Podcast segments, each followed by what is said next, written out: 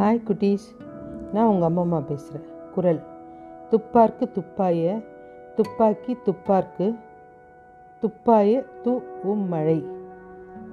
உண்பவர்களுக்கு சிறந்த உணவுகளை உருவாக்கி கொடுத்து அவற்றை உண்பவர்களுக்கு தானும் உணவாக இருப்பதுதான் மழையாகும்.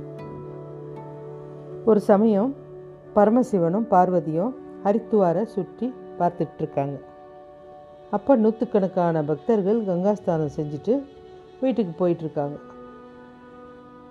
எல்லாம் போயிட்டு வருத்தனும் போயினும் வந்துட்டும் இருக்காங்க. பார்வதியும் ஆஹ், சிவபெருமானும் இதை பார்த்துட்டே இருக்காங்க. அப்போது தேவி கேட்குறாங்க பிரபு எனக்கு ஒரு சந்தேகம். கங்கையில் ஸ்தானம் செஞ்சால் எல்லா பாவம் போயிடுமா?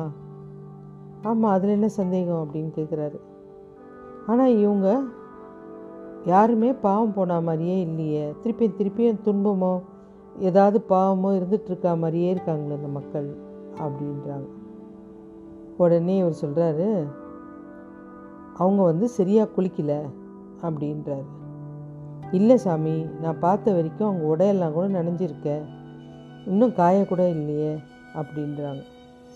இல்லை இல்லை அவங்க உடை தான் நனைஞ்சிருக்கு உடம்பு மாத்திரம்தான் நனைஞ்சிருக்கு ஆனால் இவங்க பாவம் போல நாளைக்கு ஒரு வேடிக்கை கேட்பார் அப்படின்றாரு.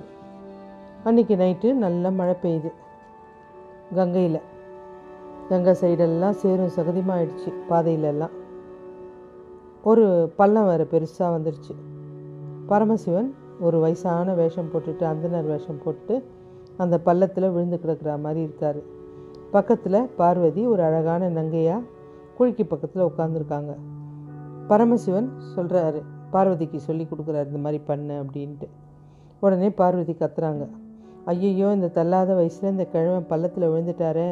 யாராவது காப்பாற்றுங்களேன் பாவம் ரொம்ப வயசானவர் அப்படின்றார். கங்கையிலேருந்து வர்றவங்க போகிறவங்களாம் அதை பார்த்துட்டே போகிறாங்க குளிச்சுட்டு வராங்க இல்லையா? பாவம் போக்கிட்டு அவங்களாம் அதை பார்த்துட்டே வராங்க அதில் பாதி பேர் வயசான காலம். பேசாமல் இந்த கிழமை வாழறத இறந்து போயிடலாம் அப்படின்றாங்க. இன்னும் சிலர் கங்காஸ்தாமம் பண்ணிட்டோம். இனிமேட்டு தொடரலாம் வேணாம். திருப்பி நம்மளுக்கு பாவம் வந்துடும் யாரையாவது தொட்டா அப்படின்னு போயிட்டே இருக்காங்க. இன்னும் சிலர் கிழவன் பக்கத்தில் எவ்வளோ அழகான பொண்ணாக இருக்கா? நம்ம கிழவனுக்கு ஏதாவது உதவி பண்ணால் அந்த பொண்ணு நம்மளுக்கு கிடைக்காதா? அப்படின்னு யோசிக்கிறாங்க. இன்னும் சிலர் காப்பாற்றலாமே அந்த பொண்ணோட ஸ்நேகம் கிடைக்குமே அப்படின்னு சொல்லிட்டு தப்பு கணக்கு போட்டு சிலர் கிழவனை தூக்கி விட வராங்க. அப்போ பார்வதி அவங்கள பார்த்து சொல்கிறாங்க என் கணவர் ஒரு பாவமும் அறியாதவர். அதனால் அவரை பாவம் இல்லாதவங்க ஒண்டி தான் தொடரலாம் இல்லைன்னா பஸ்மம் ஆயிடுவீங்க. இது என்னடா நமக்கு எதுக்குடா வம்பு? நம்ம போய் நம்ம பண்ணாத பாவமா? நம்ம போய் தூக்கி விட போய் பஸ்மம் ஆயிட்டோம்னா அப்புறம் எதுக்கு அப்படின்னு யாரும் அந்த பக்கம் போகிறதுக்கு பயப்படுறாங்க. இப்படியே ஒரு நாள் ஆகிடுது ஒரு அறியாத வாலிபன் வரான் அந்த பக்கம். யாருமே தூக்கி விடல அந்த வயசானவரை. பார்வதியும் சத்தம் போடுறாங்க இப்போ. ஐயோ என்னுடைய கழுவனை தூக்கி விட ஆள் இல்லையா? என் கணவரை தூக்கி விட ஆள் இல்லையா? அப்படின்னு. அதில் ஒரு அறியாதவன் அந்த பக்கம் போகிறான் கங்காஸ்தானம் பண்ணிட்டு. அவன் டக்குன்னு வந்து சொல்கிறான் அம்மா நான் கொஞ்சம் காப்பாற்றட்டுமா அப்படின்றான். இந்த பாருப்பா நீ தப்பு பண்ணியிருந்தீன்னா பாவம் ஏதாவது பண்ணியிருந்தீன்னா அவர் தூக்குனா நீ பஸ்பம் ஆயிடுவ. அது எப்படிங்க? நான் தான் இப்போ தான் பாவத்தை தொலைச்சிட்டு தானே வரேன் கங்கையில். எப்படி எனக்கு பாவம் செய்கிறோம் நான் பாவம் பண்ணாதவன் இப்போ பரிசுத்தமானவன். என்னால் காப்பாற்ற முடியும்? அப்படின்னு சொல்லிட்டு போயிட்டு அவரை தூக்கி விடுறான். தூக்கி விட்டவுடனே பரமசிவனும் பார்வதியும் அவனுக்கு காட்சி அளிக்கிறாங்க.